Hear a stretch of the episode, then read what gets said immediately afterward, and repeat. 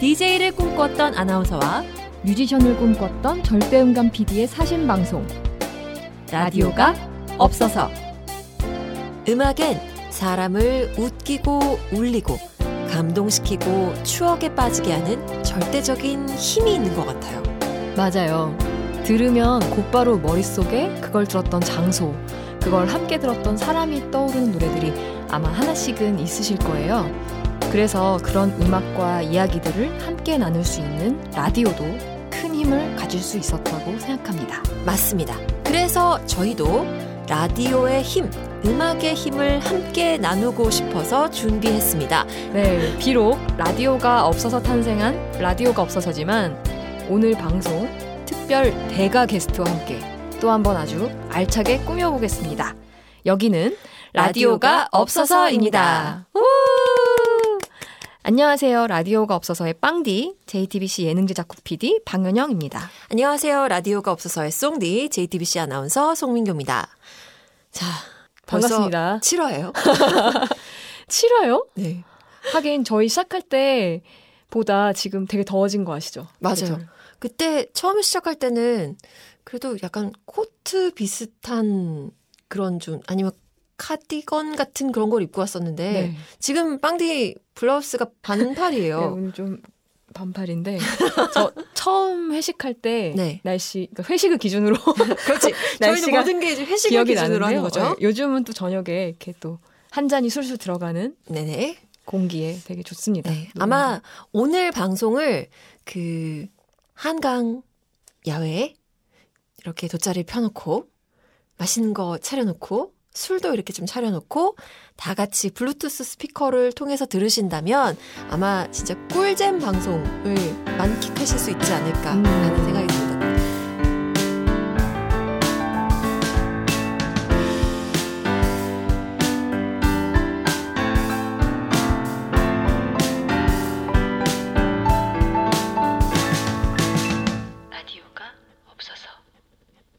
방송국에서 노동하는 언니들이 들려주는 방송계 뒷이야기, 방송입니다.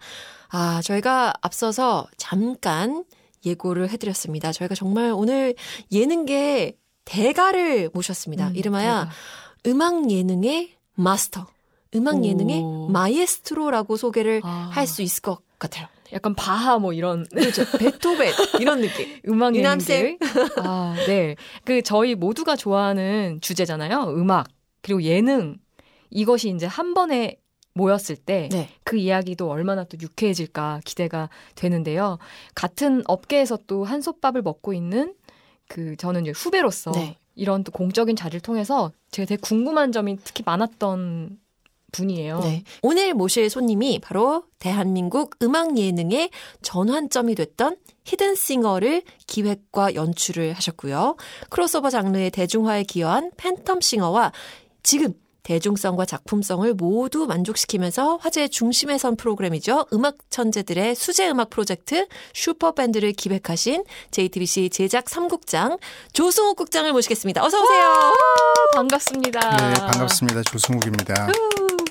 국장님. 아, 국장님. 와, 국장님은 이 자리에 정말 처음 네, 모신 것 같습니다. 저희가 찜질방에서 기억나시나요? 여러분 5화 네. 때 찜질방에서 아주 은밀하게 저희와 전화 연결해 주셨던 임정아 국장님께서는 이제 전화 연결로 출연을 네, 해주셨고 목소리로. 직접 이렇게 나와주신 건 네. 처음이십니다. 아, 정말 귀한 이렇게 시간 내주셔서 너무 감사하고 네. 그 구독자분들께 인사 한마디 부탁드릴게요. 하여튼 초대해 주셔서 감사하고요. 아, 저희가 영광입니다. 좀 되게 어색하지만 잘 적응해 볼게요. 네, 그러면 국장님께서 자기소개를 구독자 여러분께 좀 부탁을 드려도 될까요? 네, 저는 그 뭐 하여튼 국장이라는 호칭은 아직도 되게 어색한데 뭐 그거보다는 그냥 하여튼 JTBC에서 예능 프로그램 기획하고 연출하고 계속 해오고 있는 예능 PD 조승욱입니다. 네. 반갑습니다. 와. 네. 와. 지금 앞서서 국장님 소개해드릴 때 이 언급됐던 프로그램들만 봐도 정말 입이 떡 벌어지는 프로그램들 그리고 정말 우리 대한민국의 음악 예능 팬들의 사랑을 한 몸에 받았던 프로그램들을 연출 또 기획을 하셨기 때문에 오늘 아마 그 팬들께서 국장님의 이야기를 소소하고 세세하게 많이 들어보고 싶어 하시지 않을까요? 하여튼 뭐 소개나 뭐 그런 게 너무 거창해서 사실 좀 민망하고요. 그냥 하여튼 많이 사랑을 받았던 것 같아요, 프로그램들이. 근데 네. 하여튼 여러 가지 재수도 좀 좋았던 것 같고 뭐 잘 해왔던 것 같습니다. 그리고 하여튼 열심히 많은 분들이 도와주셔가지고서는 뭐 최근에 또 슈퍼밴드도 많이 사랑받고 있어서 네. 개인적으로는 뭐 다행이다 싶기도 하고 되게 감사하고 그렇습니다. 예. 근데 어떻게 하다 다시 말이 많아요. 국장님이 계셔가지고 제가 좀 평상시랑 다르네요. 그러니까요. 네. 오늘 빵디가 약간 오늘 책상에서만 뵙다가 지금 감히 인터뷰를 하려고 하니까 자꾸 손이 이렇게 모아지고 조금 이렇게 몸이 모아지지만, 아니 음악 예능을 이렇게 좀 많이 하시게 됐잖아요, JTBC에서. 근데 특별히 음악 쪽에 또 더 관심이 많으신 걸로 알고 있는데 어떻게 해서 이렇게 음악 예능들을 하시게 됐어요? 팬분들도 되게 많아요. 사실. 맞아요. 네. 아니 근데 꼭 뭐 음악 예능을 하겠다고 덤벼가지고선 음악 예능 뭐 한기를 밟아온 것처럼들 이렇게 뭐 생각을 하시거나 오해를 하시는 분들이 간혹 계시는데, 사실 뭐 저는 이제 JTBC 오기 전에 KBS에서 오랫동안 프로그램을 했었고, KBS에서 굉장히 다양한 프로그램 했었어요. 뭐 네. 게임 프로그램들도 많이 하고 버라이어티 프로그램도 그렇죠. 많이 하고 네. 뭐 음악 프로그램도 하고 뭐 시트콤도 하고 다양한 프로그램들 했었는데, 되게 공교롭게 JTBC 와서 제가 했던 프로그램 중에 이제 히든싱어가 가장 대표 프로그램이 돼서 뭐 되게 음악 예능만, 그리고 또 그 이후에 어떻게 또 팬텀싱어도 하고 뭐 이래서, 아, 저 사람은 그냥 음악 예능밖에 할 줄 모르는 사람이다. 아니면 음악 예능을 진짜 너무 좋아하나 보다.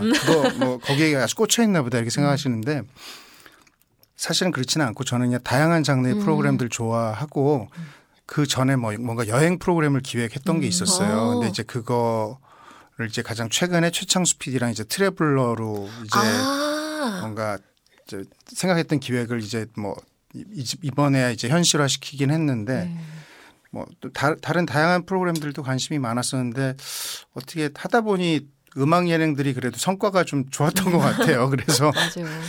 뭐 그래서 더 기억을 그렇게 해주시는 것 같은데,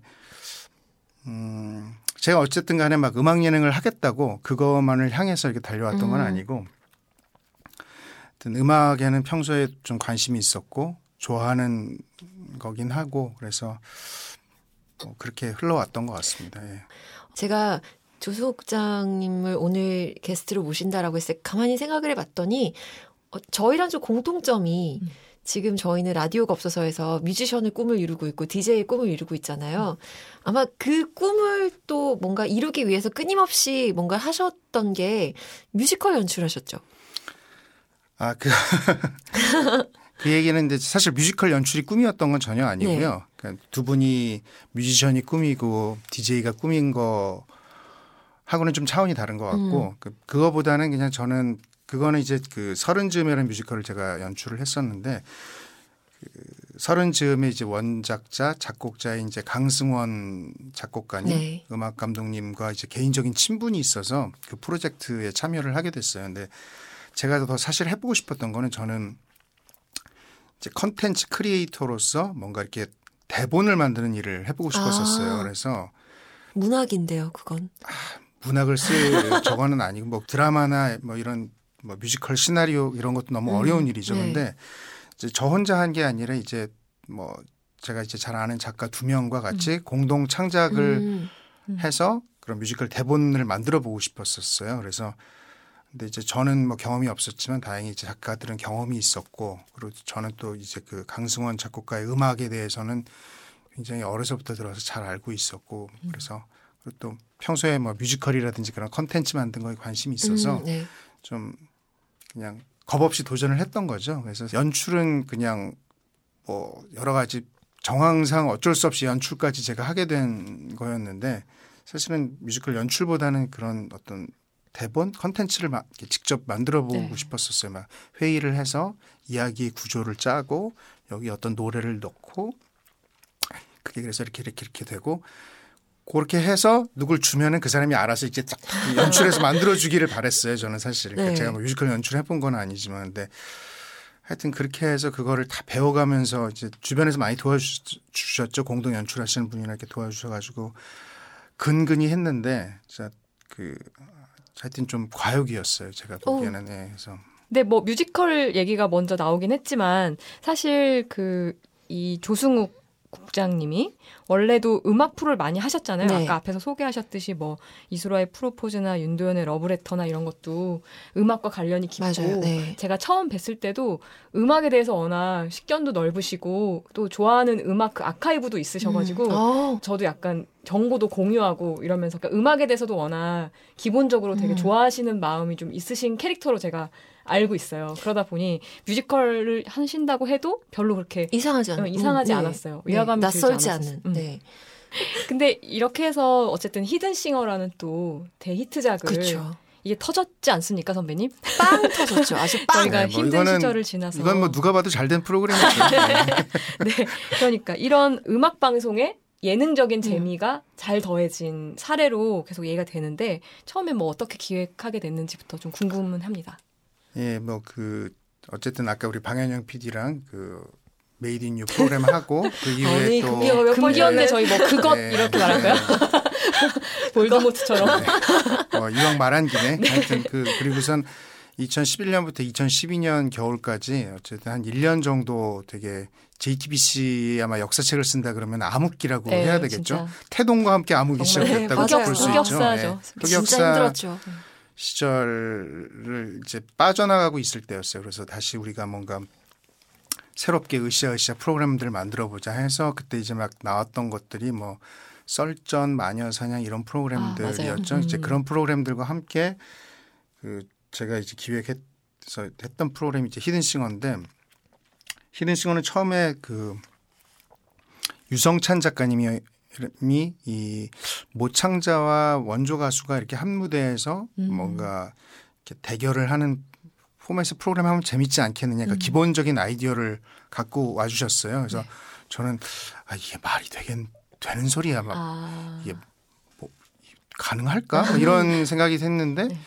주위 분들 주위에 뭐 이제 김시규 지금은 총괄님이신 김시규 네. 총괄님 뭐 김석윤 선배가 당시 이제 CP였었어요. 그러니까 김석윤 선배는 야 이거 좀 기존에 없던 포맷이고 재밌지 않을까? 뭐 그렇게 그래서 저는 사실 되게 좀 용기가 안 생겼는데 그래 주변에서들 다 이렇게 이게 좀 괜찮을 것 같다고 하면 한번 해볼까 이렇게 생각을 했었는데 그때는 좀 되게 그 기본적인 아이디어만 있었고 아직 포맷이나 이런 것들은 없는 상황이었는데 이제 그러면서 제가 이제 노윤 작가를 만나게 됐어요. 네. SBSN 후배 통해 가지고선 소개를 받아가지고 노윤 작가는 잘 모를 텐데 하여튼 제가 한 10명의 작가에게 까이고서는 노윤 작가를 소개받아서 이미 10명에게 까인 상태에서 뭐 스케줄이 안 돼서 네. 뭐 이 프로그램은 나랑 맞지 않아서 뭐 등등등 그래서 없어서 노윤 작가를 딱 이제 여의도에서 만났는데 딱 그 기획안을 보자마자 자기도 비슷한 걸 생각했었다고. 그러니까 그 노윤 작가가 스타킹을 굉장히 오랫동안 네. 했었어요. 그래서 어쨌든 일반인 출연자가 나오는 프로그램에 되게 강점과 노하우가 있는 작가인데 보자마자 자기 이런 비슷한 아이디어를 생각한 적이 있었는데 이거 가능할 수 있을 것 같다고 그러면서 뭐 흔쾌히 너무 오케이를 해줘서 뭐 사실 통해서 노래를 부르고 뭐 이런 것도 없었어요. 근데 이제 막 그런 것들을 하나하나 이제 같이 만들어갔죠. 그래서 오늘날 어쨌든 시즌 5까지 네. 작년에 이제 했죠. 그래서 하는 프로그램이 나왔던 것 같아요. 예. 아 그리고 통 안에 설치된 카메라들이 또 되게 큰 역할을 하잖아요. 네. 그 안에 있는 모창자를 보여주는 그 샷이 또 어떤 모창자의 캐릭터랑 되게 잘 맞았던 맞아요. 것 같아요. 네. 제가 볼 때 그 떠오르는 이미지들이 있어요. 히든싱어 하면 거기에서 이제 하나하나 떠오르는 강렬한 이미지 중에 하나고 지금 얘기 중에도 되게 인상적인 거는 어쨌든 처음에 아이디어 한 줄로 시작해서 정말 이렇게 사람들이 어벤져스 군단처럼 한 명씩 모여들고 그거에 살을 붙여간 얘기가 좀 압박감이 느껴집니다. 지금 남들 같지가 않아서. 기획안의 압박감에서 벗어나지 못하는 빵인데 정말 신기한 것 같아요. 정말. 제일 좀 생각나는 가수 있으세요? 가수 편? 아무래도 김광석 편이랑 신해철 김광석 신해철 두 가수 선배님 편이 되게 뜻깊고 의미 있었던 것 같아요. 그러니까는 뭐 여러 가지 추모 하고 트리뷰트하는 프로그램들이 많이 있었지만 그 분들의 목소리와 함께 하는 어떤 히든싱어가 되게 제 자신도 되게 뜻깊었고 나와주신 어떤 그 두 분과 함께 음악 생활을 하셨던 동료분들이나 뭐 선후배분들이 함께 뭔가 되게 유쾌한 장르의 파티 뭐 이런 걸 한 느낌이었어요. 그러니까 그분의 음악도 다시 생각해보고 그 사람이 했던 말도 다시 생각해보고 하지만 뭔가 이 얄궂은 히든싱어라는 프로그램 속에서 내가 왜 광석이의 목소리를 못 찾고 있지 이런 뭐 우픈 어떤 상황도 겪고 이러면서 되게 참 좀 희한한 경험이었던 것 같아요. 사실 준비는 되게 어려웠거든요. 이게 어쨌든 그 목소리 라이브로 부르는 목소리가 아니잖아요. 그러니까 어쨌든 이미 녹음된 목소리랑 현장에서 라이브로 부르는 모창 능력자의 어떤 그 톤을 잘 맞춰서 어쨌든 이 음악 게임이 가능하게끔 하기가 그래서 막 되게 막 여러 차례 막 이렇게도 해보고 뭐 리허설도 많이 해보고 음악 자문도 구하고 막 그때 목소리 파일을 어떻게 준비하셨다고 했었죠? 그 이제 김광석 씨 같은 경우에는 그러니까 이제 요즘은 뭐 이제 멀티 레코딩으로 다 녹음을 해서 이제 보이스랑 뭐 반주랑 다 분리해서 잘들 보관을 이제 다 디지털화되면서 보관이 잘 이루어지고 있지만 그 당시 때는 이제 릴로 녹음하던 시절이어가지고 그렇게 멀티 트랙 자체가 남은 게 거의 없었어요. 그래서 김광석 선배님 거는 멀티 트랙으로 남은 노래가 8곡이 채 안 됐었어요. 그래서 그나마 그것도 저희가 이제 요구를 해서 그분이 새로 찾아보셔서 이 노래도 있더라고요. 이 노래도 있대. 처음에 연락드렸을 때는 4곡이 될까요 말까요 막 이랬는데 막 주워 모으고 긁어 모으고 모아가지고서는 어렵게 하여튼 뭐 그걸 찾아서 거기서 그걸 가지고서는 이제 준비를 하게 됐죠. 그러니까 멀티트랙이면 이렇게 목소리와 반주와 이런 게 분리가 가능한 그런 걸 말씀하시는 거죠. 그러니까 거기서 목소리만 빼내서 활용을 하고 뭐 반주는 또 따로 뭔가 그 음질을 좀 더 높여서 뭐 이렇게 해서 다시 목소리를 입히고 이런 작업들을 그렇죠. 하셨던 거죠. 우리가 뭐 MR 분리 그런 거 하잖아요. MR 제거 영상 이런 거 보잖아요. 근데 그렇게 하기에는 이제 우리는 모창 능력자랑 같이 노래를 불러야 되니까 MR 제거하면 아무래도 그게 좀 남아있잖아요. 그러니까 소리 깨끗하지가 않으니까 그렇게 해서는 게임이 안 될 거고 그래서 정확하게 목소리가 불리는 트랙이 필요했는데 그런 게 이제 몇 개 없었어요. 그래서 선곡도 되게 한계가 있었고 신해철 선배님도 마찬가지였어요. 그러니까 발굴을 하신 거네요. 정말. 그래서 어떤 제가 기사를 본 것 같은데 그 두 편이 정말 히든싱어라는 프로그램의 정체성을 보여준 가치를 보여준 회차였다고 얘기를 했었거든요. 그러니까 오롯이 정말 그 사람의 목소리와 그 사람의 음악에 집중해 할 수 있었던 그런 회가 김광석 편과 신해철 편이 아니었나라고 그런 제가 기사를 평론을 본 것 같거든요. 그렇게 듣기까지는 또 이렇게 엄청난 제작진의 노력과 노고가 있었으니까 그런 결과물이 나오지 않았을까 싶네요. 그 빈통 그 김광석 선배님이 들어있는 통은 빈통이잖아요. 빈통에 문이 쫙 열리고 노래소리가 흐르면서 그 통 앞으로 이렇게 조명이 켜질 때 뭔가 되게 막 약간 소름 돋기도 하면서 뭔가 좀 뭔가 아련하기도 하고 현장에 계신 분들도 그렇고 방송을 보신 분들도 되게 그런 게 특별했다고 말씀해 주셔서 하여튼 저도 너무 좋았고 감사했어요. 원래 되게 음악이라는 컨텐츠가 예능에서 접근할 때 보여주기가 쉬운 내용물은 아닌 것 같아요. 그러니까 이게 사실 귀로 듣는 거고 그냥 단순히 화면으로 옮긴다고 해서 TV에서 그게 되는 게 아닌 소재니까. 근데 히든싱어 같은 경우는 뭐 이런 회차도 그렇고 아이디어가 정말 이런 식으로 음악에 생명을 좀 불어넣을 수 있다라는 거를 보여준 것 같았고 그때 좀 다들 충격을 많이 받았던 것 같아요. PD들도 약간 좀 저도 좀 약간 반성하게 되고 그러니까 계속 아이디어가 새로운 게 더 이상 없다는 자괴감이 들 때도 다시 그렇지 않다. 저런 방식으로 또 새로운 뭐라 그러죠? 숨을 불어넣을 수 있다는 걸 보여준 것 같아서 선배님 존경합니다. 와, 오늘은 모두 이렇게 돌아가서도 마무리는 아니, 훈훈하게 이렇게 해서 마무리는 훈훈하게 이런 식으로 흘러가면은 네. 이게 이 라디오가 없어서 네. 생명력이 오래 가지 못해요. 생명력이. 자, 그렇다면 네. 제가 이제 송곳 같은 질문 하나 하겠습니다. 네네. 그러면 시즌 6 하실 건가요? 그 질문이 이제 매 시즌이 끝날 때마다 네. 이제 받게 되는데 어쨌든 이 프로그램은 포맷이 잘 이제 뭐 검증이 됐다고 얘기할 수 있고 잘 이제 흘러왔던 프로그램이니까 사실 출연할 수 있는 가수분 그리고 또 그 가수의 노래를 따라 부를 수 있는 모창 능력자만 있으면 또 언제든지 다시 돌아올 수 있는 것 같아요. 그러니까 그게 제가 오늘 한번 이렇게 곰곰이 따져보니까 지금까지 61명의 가수분들이 나오셨더라고요. 시즌 5 하는 동안 방송에 출연하지 않았던 또 다른 가수분들 누구 할 수 있게 되면 준비가 되면 언제쯤 또 돌아올 수 있지 않을까요? 근데 은근히 자격 조건이 까다롭지 않나요? 히든싱어 일단은 히트곡이 4곡은 돼야 하고 그렇죠. 좀 많은 사람들이 좋아하고 네. 알만한 노래가 4곡 이상은 돼야 되고 그리고 또 그 원조 가수의 노래를 이렇게 많이 따라 부르고 비슷하게 흉내낼 수 있는 사람들이 또 5명 이상 네. 있어야 되니까 네. 가수 구하기가 쉽지는 않은 것 같은데 네. 전 사실 다음 시즌 나오면 또 쉽지 않겠다는 생각은 섭외하는데 안 힘드셨어요? 특히 초반에.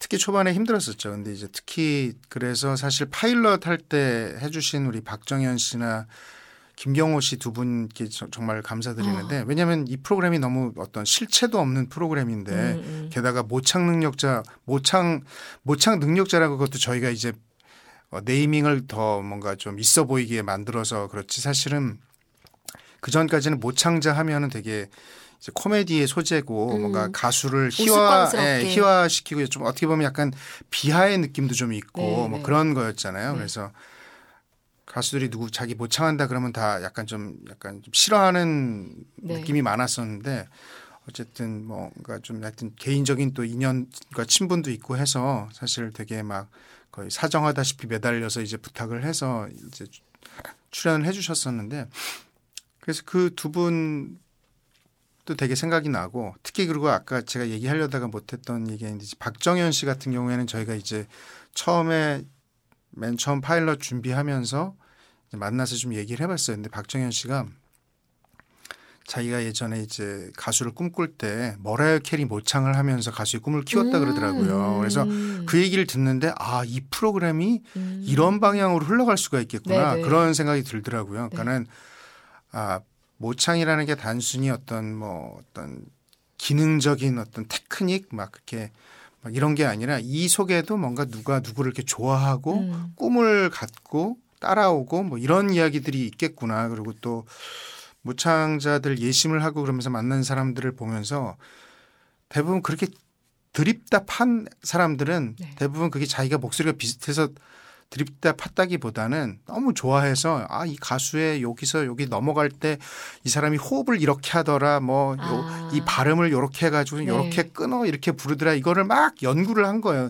왜냐하면 그 가수도 너무 좋고 그 노래도 너무 좋으니까 네. 그러니까 그런 사람들을 만나게 됐어요. 그래서 그게 저는 되게 모창은 무슨 어떤 신이 주신 재능처럼 갖고 있는 어떤 그런 탤런트 있는 사람들이 하는 거다. 물론 그런 탤런트 있는 사람도 있죠. 근데 이제 그런 것뿐만 아니라 어쨌든 되게 자기가 좋아해서 그거를 막 따라하고 그랬던 마음들이 있더라고요. 그래서 아, 이게 프로그램의 어떤 핵심 드라마 스토리가 될 수 있겠구나 이렇게 생각하겠던 것 같아요. 그래서 그런 것들이 프로그램에 보여지게 되면 이 프로그램이 그냥 누가 진짜냐 가짜냐만 맞추는 단순한 그냥 게임이 아니라 그 이상의 이야기와 의미도 담아낼 수 있지 않을까 그런 생각을 했었던 것 같아요. 정말 모창이라는 개념의 좀 재발견? 맞아요. 그래서 이렇게 뭔가 동력을 얻은 것 같아요. 과정을 들어보니까. 네, 맞아요. 음악 예능을 지금도 MC를 계속 사실 전현무 씨가 네. 어쩌다 보니 계속 많이 하고 계시는데 약간 영혼의 동반자 느낌이세요. 서로 영혼이 없어요. 약간 영혼이 없어 보일 때도 있는데 네. 어쨌든 좀 PD로서 보시기에 전현무 MC는 어떤 분인가요?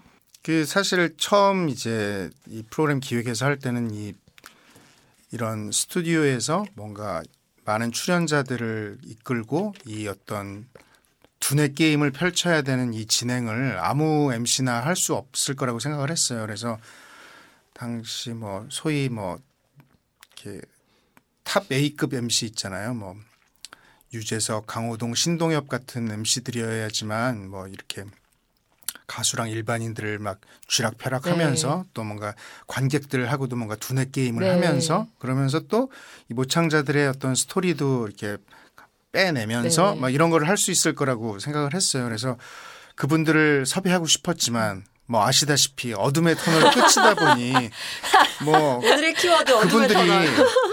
뭐 물론 신동엽 씨는 이제 JTBC 마녀사냥도 이제 시작을 하고 뭐 그 당시에 네. 예, 뭐 프로그램을 하긴 했지만 네.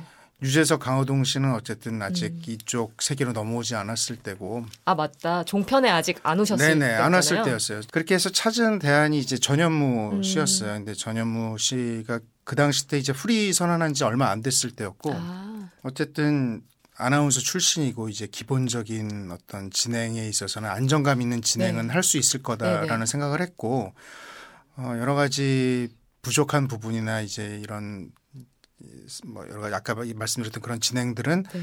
우리 작가들과 PD가 현장에서 손과 손짓 발짓으로 스케치북 네.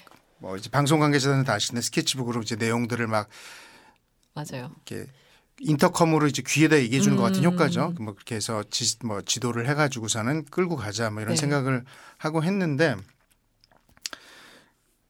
전현무 씨가 제 기대했던 것보다 너무 잘하는 거예요. 네. 그래서 사실 서로가 서로를 되게 간을 보긴 했었는데 전현무 씨도 사실 이제 프리 선언하고서는 KBS 프로그램을 할 수는 없고 뭐 다른 걸 해야 되는데 이 어떤 어둠의 터널 속에 있는 이 JTBC 프로그램을 하는 게 자기한테 맞을 것인가 고민이 있었겠죠. 네. 그리고 또 뭐 무슨 모창자랑 가수가 노래를 같이 대결을 한다는데 이 뭐 말도 안 되는 이런 얄궂은 프로그램 자신과 맞겠느냐. 그러니까 이 프로그램이 잘 될 거라고 생각 안 했을 거예요. 저희도 전현무 씨에 대해서 그렇게 큰 기대는 없었어요. 근데 서로에 대해서 기대를 안 하고 기대는 안 했지만 그래도 같이 해야 되니까 이제 최선을 다하다 네. 보니 이제 전현무 씨가 거기서 이제 그 본인의 어떤 특유의 어떤 깐족 진행 같은 게 이게 사실 모창 능력자가 원조 가수한테 되게 도발하는 프로그램이잖아요. 네.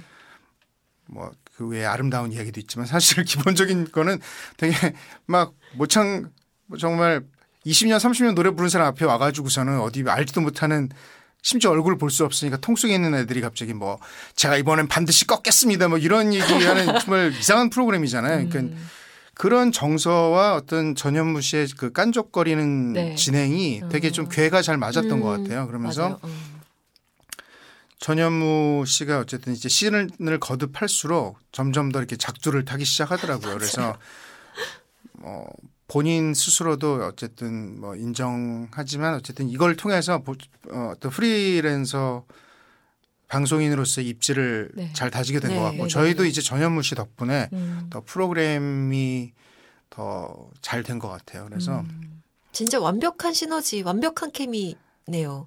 네, 윈윈. 뭐 그런 것 같아요. 영혼이 사라지셨어요. 네. 갑자기 전문 용어로 아다리가 오늘 많이 나오네. 오늘 공부 용어 하나 또 나오네요.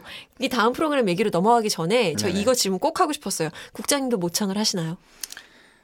아, 이 질문을 뺐어야 되는데 저는 이제 시키는 걸 잘합니다. 시키고 평가하고 저 PD들이 항상 그래요. 자기는 진짜 뭐 드라마 PD 비슷할 것 같아요. 뭐 스스로 이렇게 실행하진 못하지만 남들이 하는 걸 가지고서는 이게 콩이네 파치네 이야기하고 평가하고 나무라고 이런 거는 되게 잘하죠. 근데 저는 뭐 전혀 모창에는 소질이 없습니다. 질문의 의도를 간파하시고 그니까요. 네. 피해 가시네요. 그니까 혹시 그럼 노래로 바꿀까요? 노래는 잘하시나요? 자 다음 질문 가시죠. 저는 자꾸 따라가게 되네요. 말이 줄어들고. 아, 그러게 약간 지금 2대1로 싸우는 느낌이어가지고 지금. 아니 지금 얘기해야 되는 프로가 너무 많은 게 또 팬텀싱어. 그 팬텀싱어는 사실 이제 히든싱어 하면서 이제 노윤 작가랑 같이 뭐 우리나라에도 약간 이렇게 일디보 같은 일디보를 예를 들었었어요. 그러니까 일디보 같은 남성 사중창 팀을 만드는 그런 걸 해보면 좀 괜찮지 않을까? 그래서 그런 얘기를 하다가 이제 김영중 PD한테도 이제 만나서 좀 얘기를 했죠. 우리가 이런 거를 해보려고 하는데 어떻게 생각하느냐. 그래서 세 명이 같이 기획을 하게 됐고, 그래서 그 무렵에 또 많이 들었던 생각 중에 하나가, 대한민국 그 뮤지컬 시장이 이제 2000년대 들면서 되게 막 급성장해가지고선 뮤지컬 시장이 엄청 커졌잖아요. 그 뮤지컬 팬들도 되게 많아지고 뮤지컬계의 스타들도 많아지고. 근데 보면은 대학로 뮤지컬에서부터 뭐 대형 뮤지컬까지 뭐 보면은 이렇게 조연하시는 분들도 뭐 앙상블 하는 분들 중에도 되게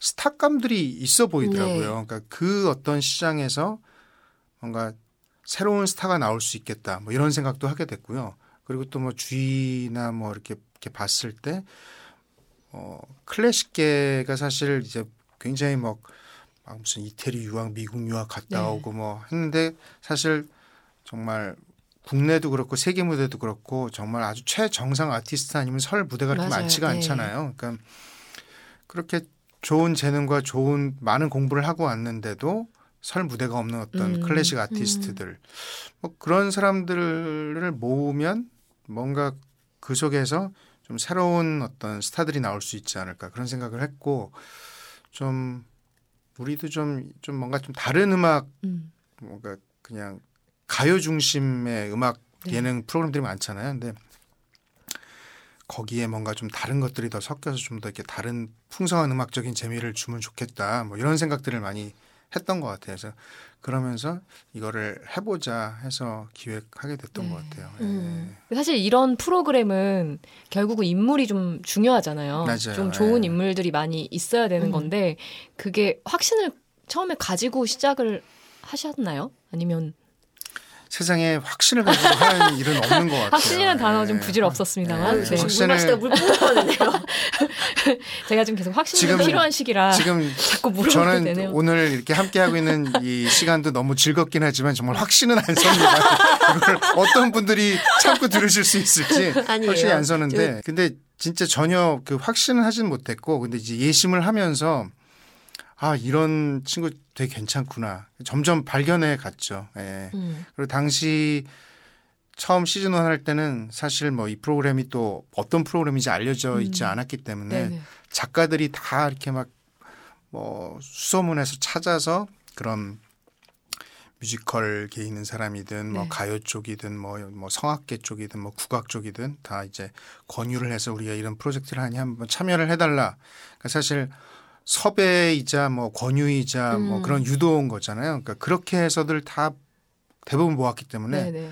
직접 신청하신 분들보다는 그런 분들이 많았기 때문에 작가들이 정말 네. 좋은 참가자들을 많이 찾아냈던 것 같아요. 좀 발로 네. 뛰어가지고 네. 정말 발굴을 네. 해냈네요. 네. 진짜. 발굴했던 것 같아요. 네. 사실 막 지난주에 찜질방에서 전화 연결되셨던 네. 임정학 작가님은 그 외국인들을 발굴하기 위해서 이태원에 상주한 적도 있고 막 이런 얘기를 조금 하셨는데, 오늘도 마찬가지로 히든싱어는 모창자를 또 이렇게 발굴을 하시고 팬텀싱어에서 또 이렇게 배우들을 발굴하시고 이런 게 좀 인상적인 것 같아요. 네. 그렇게 해서 뭐 팬텀싱어가 지금 시즌 2까지 나온 상태에서 이제 그러면 언제쯤 3가 나올까라고 기대를 하던 찰나에 혜성같이 등장한 프로그램이 지금 뭐 화제의 중심에서 온 프로그램이죠. 슈퍼밴드. 크로스오버 음악에서 또 갑자기 밴드로 바꾸셨어요. 되게 뭔가 이렇게 확 뒤집듯이 뒤집으셨는데 뭐 특별한 계기라든지 이유가 있었을까요?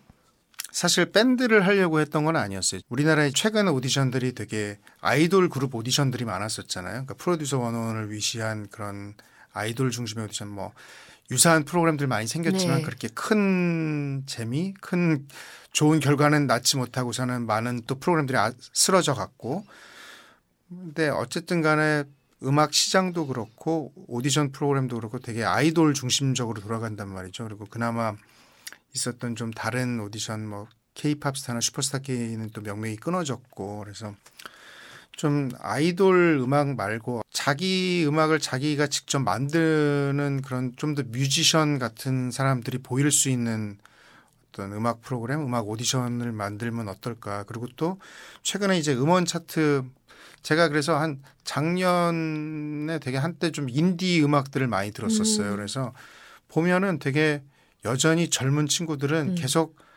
자기 글과 자기 곡으로 음악을 만들어서 자기 이야기를 하고 싶어하는 사람들이 많죠. 아마 선사시대 동굴의 네. 벽화를 그리던 시절부터 계속 그 명맥은 끊이지 않는 것 같더라고요. 저는 이제 다 아이돌만 하고 싶어하고 이제 그런 애들이 별로 없지 않나 뭐 이런 생각을 했었는데 또 찾아서 들어보니까 그런 친구들도 되게 많고 그리고 또 뭐 거기서 성공한 케이스가 어떻게 보면 뭐 볼빨간 사춘기니 뭐 멜로망스니 그렇죠. 이런 네. 사람들은 굉장히 또 음원 강자잖아요. 네. 결국은 사실은 아이돌 음악보다는 음원 시장에서는 그런 어떻게 보면 홍대 인디씬의 스타들이 더 음원 차트 성적이 더 좋은 성적을 내고 결국 그렇다면 사람들은 계속 어떤 그런 음악들을 듣고 싶어 하는 마음은 계속 있다는 어떤 증거잖아요. 그래서 좀 그런 사람들이 보일 수 있는 그런 쪽에서 스타가 나올 수 있는 프로그램을 만들어 보자는 얘기들을 했어요. 근데 이제 그거를 풀어내는 방식에 대해서 제가 생각했던 거랑 김영중 PD 생각했던 거랑 노윤 작가 생각했던 게 다 달랐어요. 그래서 서로 하고 싶었던 게 사실 달라서 네. 진짜 많이 싸웠는데 거의 김영중 PD가 나중에 이겼어요. 그래서 거기에 승자가 네, 있는 승자가 이제 노윤 작가가 하고 싶었던 건 조금 다른 게 있었고 저도 사실 하고 싶었던 게 조금 다른 게 네. 있었어요. 제가 근데 저는 이제 약간 밴드에 가깝긴 한데 그거랑 조금 더 다른 네. 컬러가 뭐가 있었어요. 근데 이제 지금의 모습과는 조금 다르지만 이제 김영중 PD가 거기서 이제 토론에서 이기면서 이제 그러면 밴드를 만드는 걸로 가자. 네. 그래서 이 프로그램을 기획하게 됐고요. 그리고 저희가 생각한 밴드는 그냥 우리가 흔히 생각하는 그냥 그런 뭐 락 밴드뿐만이 아니라 그냥 2인조 이상 자기 음악을 만들고 연주하면서 표현할 수 있는 팀이면 다 밴드라고 생각을 했어요. 네. 그래서 이를테면 뭐 멜로망스도 사실 저희의 정의로는 밴드이고 그러니까 이게 일본 표현이긴 한데 이제 그룹 사운드라는 네. 표현 70년대부터 있었거든요. 이제 뭐 송골매 뭐 이런 팀들이 그룹 사운드였죠. 네. 그래서 그런 어떤 그룹 사운드를 만들자. 2인조 이상의 어떤 팀으로 음악을 서로 그러니까 자기 혼자 하는 음악이 아니라 누구와 함께 음악을 만들어가는 팀을 만들자. 그래서 자기 음악을 표현할 수 있고 자기 음악을 만들 수 있는 애들이 보이는 그런 프로그램을 만들자 해서 기획을 하게 됐죠. 네. 정말 밴드의 특성을 잘 이용하고 있다는 생각이 들어요. 그러니까 조합을 어떻게 하느냐에 따라서 볼거리가 확 포인트가 달라지는 게 또 재미잖아요. 그래서 주변에서 워낙 많이 얘기가 되고 있어요. 이 프로가. 네, 지금 맞아요. 저희가 체감을 하고 있죠. 그거를. 근데 진짜 걱정 되게 많이 했어요. 사실은 왜냐하면 이제 밴드라고 하면 되게 선입견이 있어서 밴드를 좋아하시는 분들은 당연히 좋아하시겠지만 전 세계적으로 밴드 음악이 사양 산업이거든요. 그러니까 네. 일본을 제외하고는 사실 영미 다 여전히 뭐 뮤직 페스티벌 이런 데서 이제 밴드들이 나오곤 네. 하지만 이제 네. 주류 음악 시장에서 밴드가 설 자리는 점점 줄어들고 있거든요. 그래서 사실 한국에서도 뭐 밴드 음악이 사실 주류 음악은 아니잖아요. 그래서 어쨌든 저희는 이제 밴드의 정의를 조금 더 넓게 잡았고 하지만 그렇게 해서 보여주고 싶었던 거는 그렇게 자기 음악을 만들고 자기 음악적 동지를 찾아가는 어떤 꿈꾸는 젊은이들의 이야기를 담고 싶었던 거죠. 근데 너무 걱정 많이 했던 것에 비해서 많은 분들이 좋아해 주셔서 다행입니다. 그렇다면 우리 음악 천재들의 수제 음악 프로젝트 우리 슈퍼밴드는 매주 금요일 밤 9시에 방송을 JTBC에서 하고 있다는 점 말씀을 드리겠습니다. 감사합니다. 그러면 앞으로 어떤 PD 조승욱으로서 또 도전하고 싶은 장르나 내용의 그런 프로그램이 있을까요? 뭐 지금 이제 제 위치와 역할이 또 있어서 그냥 후배들을 잘 후배 PD들이 좋은 프로그램을 기획하고 잘 만들 수 있도록 저는 좀 더 후방 지원을 해야 될 것 같고 그냥 어쨌든 방송 환경이 굉장히 급격하게 변하고 있잖아요. 그래서 좀 지금까지는 우리가 이제 방송을 위한 프로그램들만 어떤 채널을 통해서만 보여줄 수 있는 프로그램들을 만들었었는데 네. 이제 좀 다른 생각과 고민도 좀 해야 될 시기가 온 것 같아요. 이미 뭐 네. 그런 것들이 이미 벌써 시작됐죠. 그래서 뭔가 어쨌든 우리가 컨텐츠 크리에이터로서 할 수 있는 일들이 또 다른 일들이 뭐가 있을까 그런 것들을 고민하게 되더라고요. 그래서 네. 꼭 저는 이제 방송 말고도 좀 어쨌든 이 방송 그동안 우리가 해왔던 컨텐츠들이 있으니까 그거를 기반으로 해서 여러 가지 다른 일들을 좀 도모해보면 재밌지 않을까. 그런 차원에서 라디오가 없어서도 그런 어떤 도전의 일환이라고 저는 생각해서 사실 네. 이 프로젝트를 처음 들었을 때 너무 기분이 좋았어요. 그러니까 되게 아 이런 또 재미난 사실은 굉장히 또 수고스러운 일이잖아요. 뭐 이거를 해서 우리가 월급을 받는 건 아니잖아요. 지금 월급 그쵸. 좀 주세요. 네, 그러니까 그 개인 시간들을 내서 어떤 하시는 일인데 우리 돈을 벌지는 못하고 돈을 더 쓰고 있죠. 네, 그렇죠. 네. 이익을 창출하지는 못하고 있지만.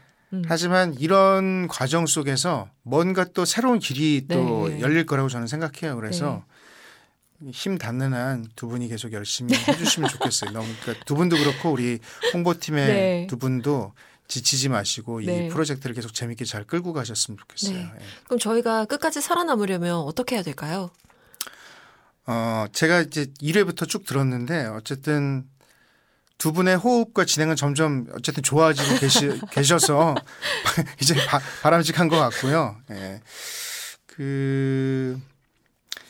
제가 방현영 PD한테 한번 얘기하긴 했었는데 이제 처음에 한 1, 2회 들었을 때는 그런 생각이 들었어요. 아, 두 사람 너무 진행이 착하고 바르다. 예, 어쨌든 그런 얘기 들었어요. 예, 좀 더 막 했으면 좋겠다. 뭐 이런 생각 들었고요. 더 편하게 막 했으면 좋겠다. 그때 정확히 워딩이 좀 더 까불어도 되겠다. 니네들 이렇게 하셨어요. 근데 아무래도 두 분도 처음 같이 해보는 일이니까 처음엔 어색했던 것 같고 이제 그런 것들이 점점 자연스러워지고 계신 것 같아요. 그리고 제가 지난 4회 들어보니까 이제 변영주 감독님 네.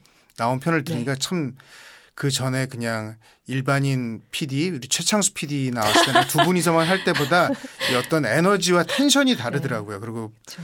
거기에 굉장히 집중해서 듣고 있는 제 자신을 발견하게 되고 그래서 아, 역시 캐스팅이구나.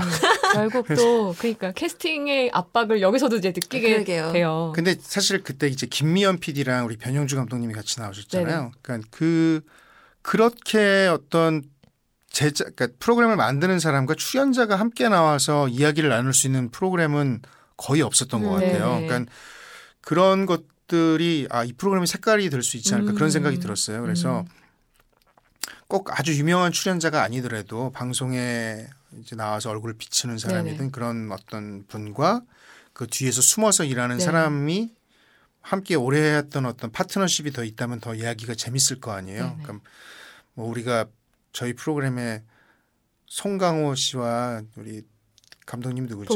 봉준호 감독님 두 분 배철수 음악 캠프에 나가시겠지만 와. 여기에는 안 나오실 거 아니에요. 꿈의 그러니까 캐스팅이네요. 그러니까 이제 그 두 분들이 나오시는 그날까지 네. 계속 노력하다 보면 언젠가 그분들도 나오시지 않을까. 그러니까 목표를 높게 설정해 주셨어요. 네. 뭔가 이게 더 이렇게 행복하게 잘 굴러갔으면 좋겠어요. 저는. 네네. 알겠습니다. 어쨌든 네. 되게 뼈가 되고 살이 되는 또 국장님의 어떤 네.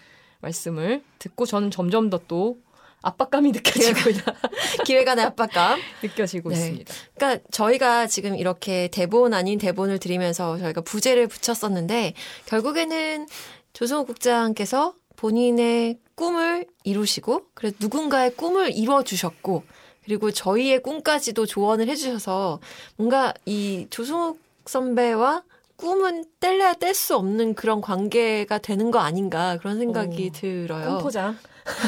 네, 아주 또 직조 들어가셨어요. 또 예, 예. 배틀 짜고 네. 있습니다. 이 정도면 지금. 장인이죠. 네, 날줄 시줄 막 네. 지금 바쁘게 네. 움직이고 네. 있습니다. 바쁘게 예. 움직여서 저희가 자연스럽게 다음 코너로 넘어가겠습니다. 네.